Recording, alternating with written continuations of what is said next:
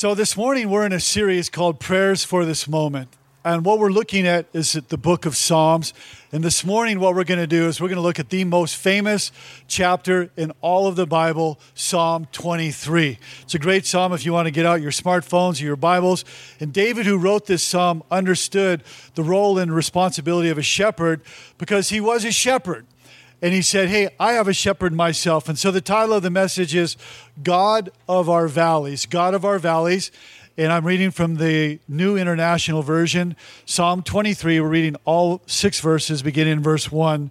says, The Lord is my shepherd, and I lack nothing. And he makes me lie down in green pastures. He leads me beside quiet waters, and he refreshes my soul and he guides me along the paths for his name's sake. And even though I walk through the darkest valley, I will fear no evil, for you are with me. Your rod and your staff, they comfort me. You prepare a table before me in the presence of my enemies. You anoint my head with oil, and my cup overflows. And surely your goodness and mercy will follow me all the days of my life, and I will dwell in the house of the Lord forever. Let's pray. And Father, thank you for your word. I pray that as we gather around the truth of your word, that your truth would do its work in us. Thank you, Lord, that you are good and you are great and you are light and you are our salvation and our hope and our strong tower and our refuge, and there is no one like you. And may we gaze into the beauty of what it means to be sons and daughters of Almighty God. And I pray this morning, Lord, that you would meet us. I pray that you'd be exalted you'd be lifted high in our lives and in this church and in this community. We pray that you would do this and you would do more. In Jesus' name, amen. Well, so this begins with Psalm 23 begins with, The Lord is my shepherd, and ends with, And I will dwell in the house of the Lord forever. And so this psalm, it's all about God. It's all about what God wants to do in your life. It's about a shepherd who calls you to follow him. And David, the shepherd here, makes the declaration that I have a shepherd myself. I might be a shepherd, but I have a shepherd myself. And so I have somebody who looks after me just like I look after the sheep and who cares for me and provides for me. And so he's looking up. It's like David is looking up at God the shepherd and says, The Lord is my shepherd. So he, the shepherd is identified as the Lord. He's the unchanging shepherd, the shepherd who's the same yesterday, today, and forever.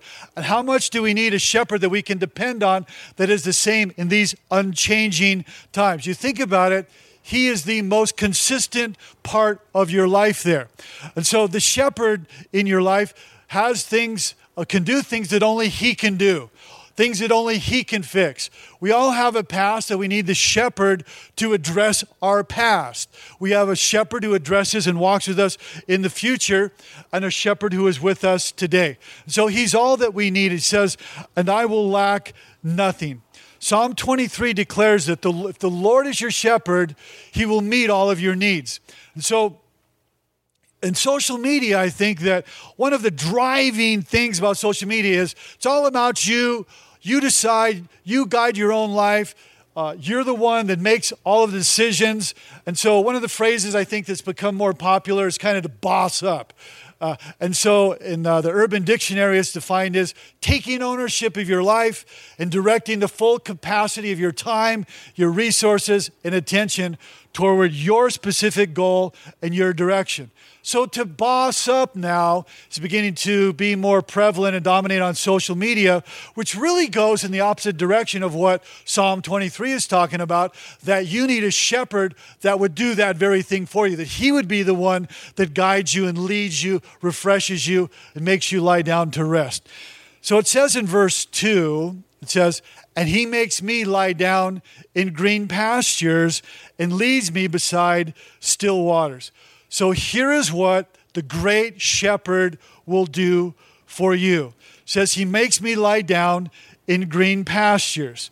So Jesus being the great shepherd will give us rest. He's the only one that can give us uh, restoration.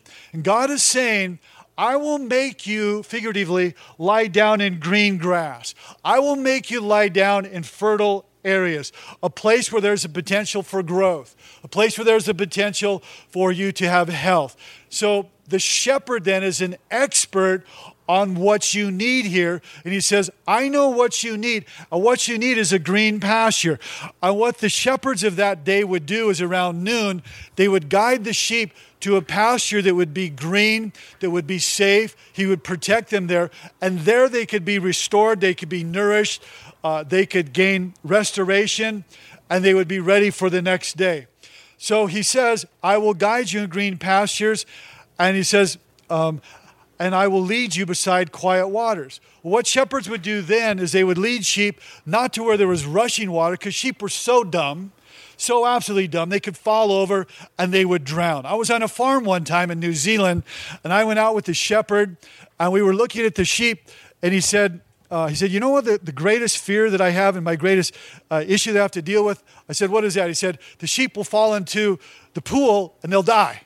They'll just die, and they're so dumb, they don't even know what to do. They'll just die by falling into the pool. So I have to watch the sheep all the time. And this is what the shepherds would do. They couldn't go by rushing water, they had to have still little waters that they could handle. And he says, That's what a shepherd does. And then he says, And he refreshes my soul, and he guides me along right paths for his name's sake. So, one of the things that God wants to do is to guide you and lead you along the path that you should take. And so there's no app out there that can help you do this. There's no knowing the right path according to the shepherd, but to follow the shepherd. So I think we're perpetually trying to find the right path, but really this is saying that only the shepherd is the one that can guide you on that. And then he says here, after the shepherd guides me down his path for our lives, rather than we carving out our own path, he says in verse 4 even though I walk through the darkest valley or the valley of the shadow of death. I want to unpack this a little bit because the Bible has a lot to say about valleys in our lives. The Bible says that life can be hard. How many people know that life can be very hard? And so, valleys, life is full of valleys and difficult times. And God is not just the God of your mountaintops or the God of your plains, God is the God of your valleys. And I want to unpack that for us this morning because God is saying, I'm not just the God of your happy moments. I'm not just the God when things are going good. I'm the God of your valleys. I'm the God who meets you in times of despair, times of discouragement, times of depression, times of darkness. That is who I am. So, so much of our lives are lived out in valleys you think about it, either you're in a valley this morning, or you're going to be going into a valley, or you've just exited out of a valley. But really, that is a summation of life valleys of hardship and valleys of trials, uh, hard valleys, difficult valleys, financial valleys, I mean, emotional valleys. Valleys are just central and core to life here. And we all know that, that valleys are a part of life, that they're inevitable, that they're inescapable, that they're part of the core curriculum of life. That God has actually designed that valleys would be a part of your life, that would not only include mountaintops and plains, but actually valleys. And so, valleys, we need to be very clear, friends, they are inevitable. So, valleys happen to everybody, no one's immune. Valleys are, are, are just central to life. They're unpredictable. They come unexpectedly. Wouldn't it be great if you could schedule your valleys where you can think, you know, next year, next year or next month, I've got some time and I can handle a valley then. But no, valleys come unexpectedly. Disasters come unexpectedly. Accidents come unexpectedly. And so we experience all kinds of valleys valleys of failure, valleys of getting stuck, so, what I want to do this morning is unpack for us four specific kinds of valleys that you will face all of these valleys in your life. Every one we're going to talk about from the scripture is a valley that you've already faced, you will face, or you're facing today. And then we're going to finish up with three take home points for how to deal with the valleys that we live in. And so, firstly, the types of valleys that are found in Scripture. The first one I want to talk about is in Genesis 14:10, and this is the valley of Siddim, the valley of Siddim, which is really a valley of failure. a valley of humiliation, a valley of being embarrassed. So, what was happening in Genesis 14 was this epic battle of nine kings fighting against each other. There was five kings including two from Sodom and Gomorrah and then there was another four kings. So they have this epic battle and the tide begins to turn and the five kings begin to lose, the four kings begin to win. So the five kings take off running. It really happened. You can read this in your Bible. So the five kings take off running with the kings of Sodom and Gomorrah, and they're running away and they get stuck in tar pits of all things. They get stuck in the tar pits and they can't, they can't escape the tar pits. And imagine the humiliation. Not only did you lose the battle, but now you're stuck in the tar pits where all the other soldiers could see you and there's nothing that you can do. You can't escape. It's a, a, a moment of monumental embarrassment. And Siddim is the place really that you want to forget. It's just what you want to put behind you. You could probably all relate to a moment of absolute humiliation or embarrassment or utter failure that was public that other people saw that. Well, that was the valley of Siddim, the valley of failure. There's another significant valley in the Bible called the Valley of Eshcol. The Valley of Eshcol, and this really is the valley of fear. And you may remember that the children of Israel spent 40 years in the wilderness and they had left Egypt. They were going to the promised land and they were right on the cusp of the promised land when Moses said, Well, let's send in 12 spies to the promised land. And so they sent in 12 spies. 10 of them came back with a negative report, and two of them are like, dang, we can take the land. It's amazing. It is a land flowing with milk and honey. I mean, all of the fruit looks like it's, it's on steroids. It's like somebody's got Miracle-Gro. It's amazing. So the fruit is off over the charts. But yet, there, what happened was is they didn't go into the land and so they were like the 10 spies were like forget it uh, there's amalekites and jebusites and uh, every other kind of mosquito bite there, and Hittites and Amorites, and they're all connected to Anak, the, the giant, and we can't conquer the land. So what happened then is that fear began to freeze their future. And that's what happens when you fear things. It can so dominate you that fear can freeze your future. And that's what happened here in, the val- in this valley is that they were afraid to go in. And I just would wonder what is your valley of Eshcol? What is the thing that is freezing you, the thing that is paralyzing you, uh, the thing that uh, causes you to be intimidated and causes you to shrink back and causes you to, to not realize your future because you're paralyzed by what you're seeing? Well, that's the valley of Eshcol here. And, uh, and how do you deal with that? And how do you know whether or not you're in a valley of Eshcol?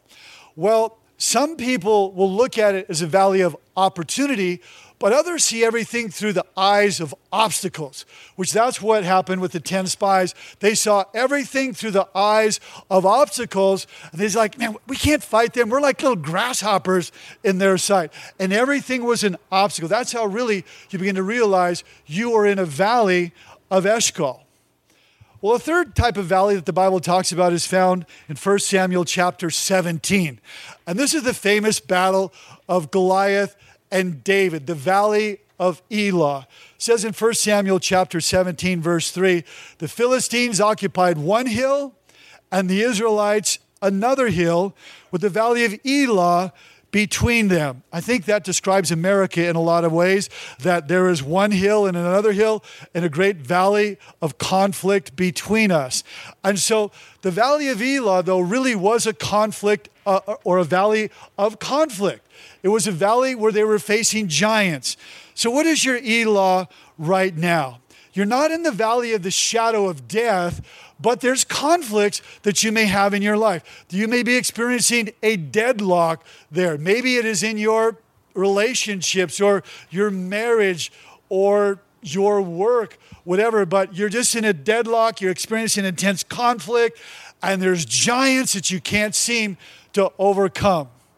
Well, there's a fourth type of valley in the Bible I want to talk about, and this one is known as the Valley of Baca which in the Hebrew word means the valley of weeping, the valley of grief, the valley of emptiness, the valley uh, of sadness. It'd sort of be like it was a barren place. Baca was kind of like Blythe, if you know what I mean, unless you're from Blythe. And so, but it was a wasteland. It was dry. It was barren. It was dusty. There was nothing that grew there. It was just, it was just, uh, Baca means tears that are being expressed. It means a, a dry time in your life, a time of grief, a time of barrenness. And so we see here that there are valleys in the Bible that really speak of, of the valleys that we will experience in life. And again, they are inevitable, they're unpredictable. You never know when they're going to come. And so now, regardless of the valley that you go through, what do you need to remember? Well, there's three things, three take home points that David tells us about that I think are critical to negotiating the valleys of life. And the first one is found in verse 4. It says this Even though I walk through the valley of the shadow of death, I will fear no evil, for you are with me. Two key words one is you, and the other is through. These, these two key words are so important because I walk through the valley of the shadow of death. Not that I am stuck there forever, not that it is elongated for the totality of my life. You don't stay in valleys forever, though they seem like they are forever. You walk through it. You, you get to the other side eventually. You're not going to have uh, valleys in your life the totality of your life. You will eventually get on the other side. They are temporary. They are something that you get through, even though it feels like you they're going to last forever. Though I walk through the valley of the shadow of death. Then he says, You are with me. So the first point is this is that you need to recognize that God is with you. Literally, Yahweh, Almighty God, is with you. Even though, he says, I walk through the valley of the shadow of death. Friends, sooner or later, the shadow is going to cross your path. It is inescapable that this shadow will cross your path, and you are going to experience this shadow of death. I have experienced the shadow as I uh, did the memorial funeral service for my mother and for my father, for my best friend when I was 17 years old, Mike Hendricks. The shadow of death visited him and was cast upon my life. Many of you, you've experienced the shadow of death. You've lost friends or you've lost family, you've lost loved ones, you've lost a parent, or you've lost children. And I have stood at the bedside of many final moments of people's lives, and that's a part of, of what I get asked to do. And the shadow will cast itself over your life at some time. It is an inescapable shadow. And here's what I know, though, in light of the shadow there is no shadow without light. Merely that you would say there's a shadow implies that there has to be light from which the shadow emanates. So, shadows in life are evidence of the presence of light, that God is with me. Even though I walk through the valley of the shadow of death, you are with me. Shadows of despair and shadows of depression, shadows of grief, of maybe losing your mind in these crazy times, shadows of conflict and fear and failure. Or whatever it is, name your shadow this morning. But how do you deal with it? That is, an, uh, again, an inescapable reality, but how do you deal with the shadows of death? How do you deal with the valleys of life? Here's how you deal with them, is what the scripture is saying, is that you turn your back on the shadow and you look to the shepherd. That's what this psalm is all about. You turn your back on the shadow and you look to the shepherd. Jesus said, John 8 12, I'm the light of the world. And whoever believes in me is not going to walk in darkness, but will have the light of life. God says, I'm there with you in the midst of the valleys, in the midst of the shadows, even though you don't see. Isaiah 43 puts it this way When you walk through deep waters uh, and great trouble, I will be with you. When you go through the rivers of difficulty, you will not drown. When you walk through the fire of oppression, you will not be burned up. So, friends, this is the shepherd of Psalm 23 that I want to share with you this morning. That He is the God of the darkest days, and He is the God of the darkest valleys, and He is with you. So, number one is remember, I am not alone, that God is with me. And then He says, Your rod and your staff, they comfort me. Now, this is what shepherds would have these two uh, instruments. They would have a rod, which was like a big oak club. And guess what that was used for? Was the animals that would want to take out the sheep. But then they would have also uh, not just a rod, but they would have a staff. And the staff then would guide the sheep, poke the sheep, prod the sheep, keep the sheep on the right path, which is a picture of what the shepherd does in your life, poking you, prodding you, keeping you on the right on the right path there. And then he says this, you prepare a table before me in the presence of my enemies and you anoint my head with oil, my cup overflows. Well, what does this mean that you prepare a table before me in the presence of my enemies? Well, let's begin with this. It says, You, you is God is the host of the table. It's God's idea here, and God is requesting the honor of your presence at the table. You prepare, it is a well prepared table. It is well planned by God Almighty. This is not some spontaneous flying by the seat of your pants table. This is not put together at the last minute. God is saying, I'm inviting you literally to the king's table. Not some little dinky folding table, not some little dumb uh, dinette. This we're talking about we're talking about the king's table, which you've seen those perhaps in castles or seen them on movies, where they're like 75, 100 feet long, and they are awesome. That's the kind of table that this literally in the Hebrew is speaking of the king's table, one of those massive, really long tables in the castle. It is a sacred, heavy, dramatic, massive table of the king. And the only one that gets invited to this are the VIPs. But you are the only VIP invited to this table. What an honor that, that, that, that, this is. A banquet table that is just for you. Remember, this is what God is like here. It's just you. Like you're the big deal sitting at the big table in the presence of your enemies. Well, what does that mean? That means that it's not private, that it's public that there are many people that are going to see you at this table with the king there. People are going to watch you eat with the king. And so all of your enemies are going to watch you eat together with the king. You prepare a table before me in the presence of my enemies. And so imagine this. What do the enemies come in? Well, this is showing like the heat of the battle where there you are, you're fighting for your sanity, your dignity. And while the battle is going on, God wants to throw a banquet and have you come to the table as the only guest. It's a banquet on the battlefield. And so, what happened here, imagine Robin Hood, imagine Gladiator, those type scenes there, where there's the kings and the courts and the flags and all the pomp and circumstance, and you're in a, a fierce battle. And so what's happening then is that you are a soldier in the fierce battle and you're full of sweat and blood and you are spent and you are fatigued and you are hungry and you are exhausted. And all of a sudden the son, the king is summoning you to the table.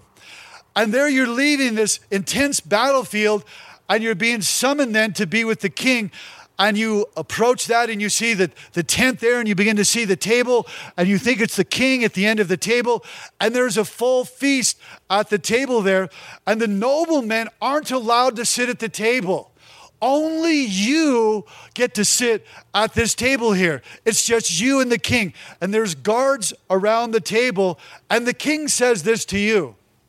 He says your name that I planned all of this to you, that you would eat at the table. I just wanted to meet with you. Friends, remember, this is what God is like here. God wants to replenish you so you can go back out to the war, so that you could be nourished, so that you could be renewed, that you could be strengthened. God wants to bless you. And this is what God is like here. God wants to hang out with you.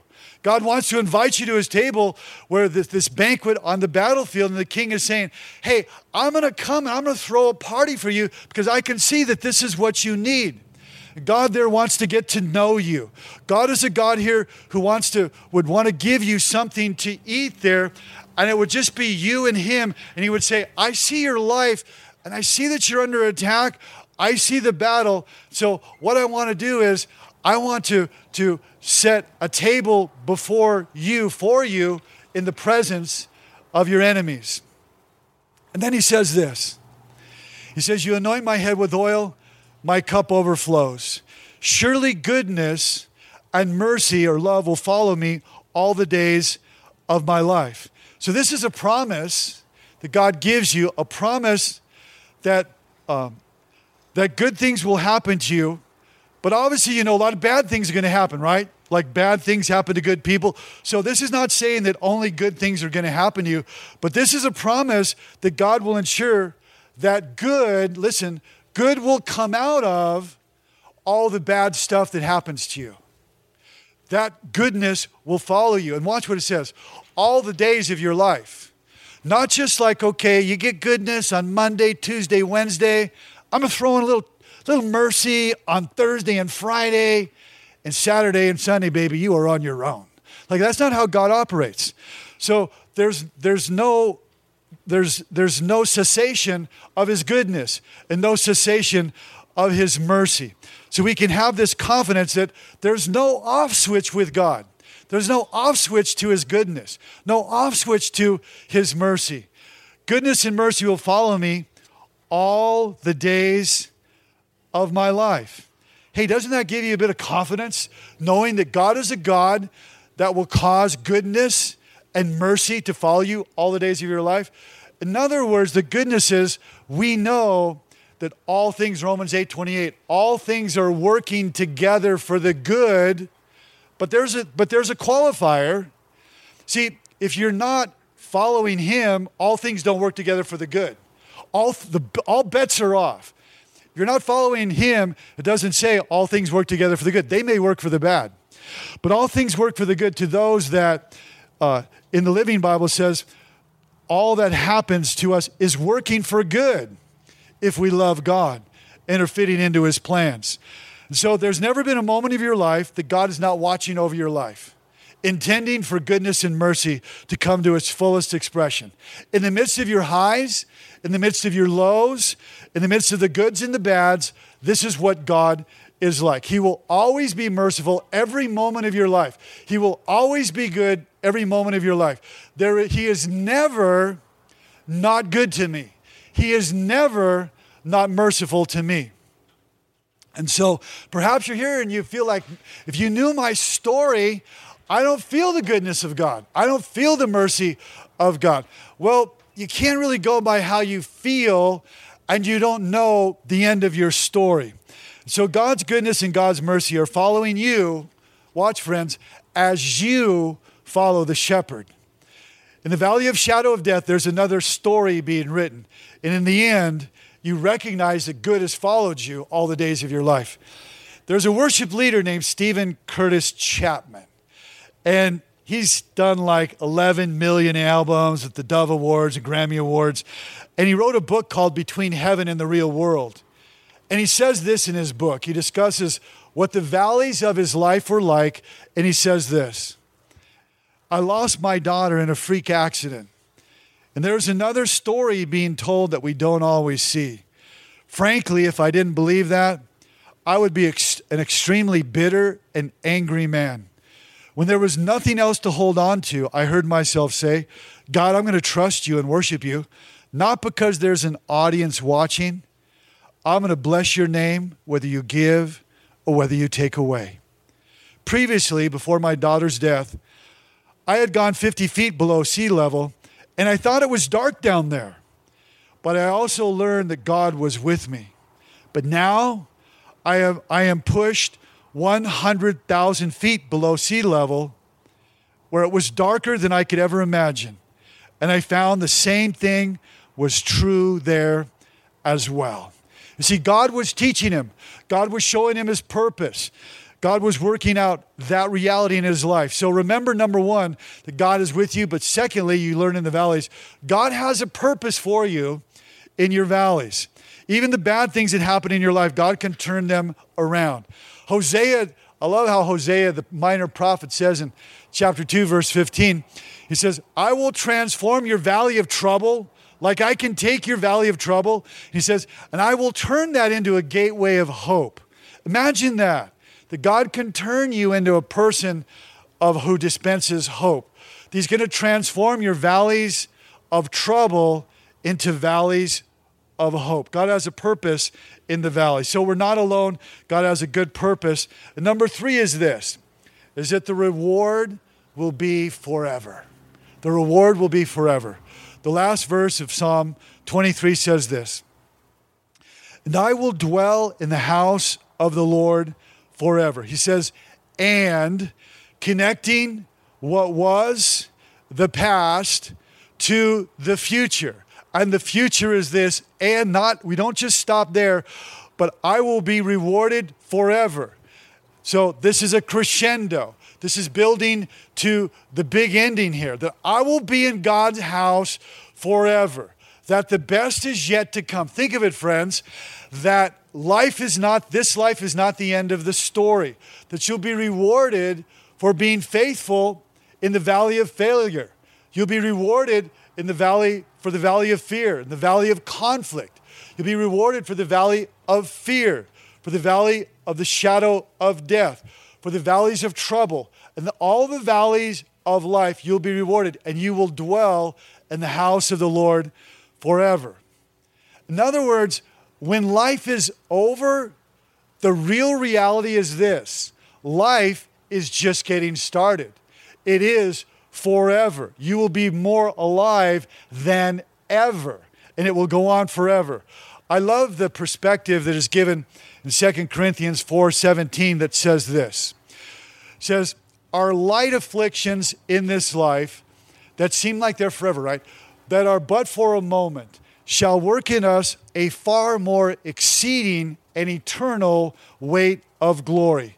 The New Living Translation says, Our present troubles are quite small. We think they're so big right now, but from a heavenly perspective, we would say, God, what were we so worked up about? And it says, and they won't last very long. Yet, here's what they do they're producing in you an eternal glory that will last forever. And it is just greater than anything that you could imagine. We will live in the house, we will dwell in the house of the Lord forever and ever. Now, uh, until we get to heaven, yes, friends, we're going to face valleys. We talked about them this morning. We're going to face family issues, business issues, COVID issues, and political issues, and accidents, and addictions, and physical illness, and mental illness, and drama, and everything else. We're going to face all that. I will go through the valleys, and I have no doubt that many of you may be in the depth of the darkest valley you've ever experienced. But here's the difference. Here's the difference. David said, The Lord is my shepherd. And when you can say that, not everybody can say that.